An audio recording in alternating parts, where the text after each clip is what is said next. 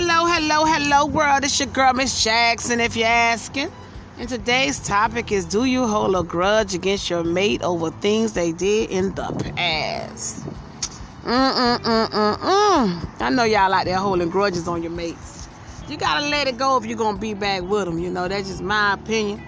I have a guest with me today. I wanna know her opinion. What do you think about people holding grudges over things that you've done in your past or over things that you might have said?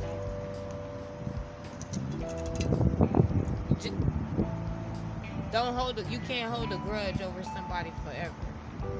Right. Like you could be hurt behind them, whatever the situation is, but holding a grudge, you don't know how that person is already dealing with that same thing. To where like you want to hold that over their head or hold a grudge towards them about it, it could affect them even more, more than it's already affected them by themselves on their alone time.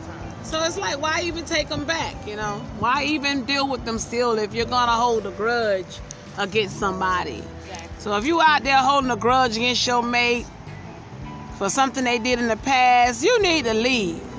Leave them damn people alone because you know damn well you ain't gonna never let this shit go.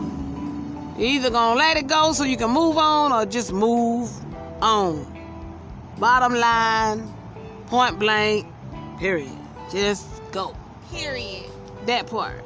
So that was a topic today. Thank y'all for listening. Always a pleasure for rocking with your girl, Miss Jackson, if you're asking.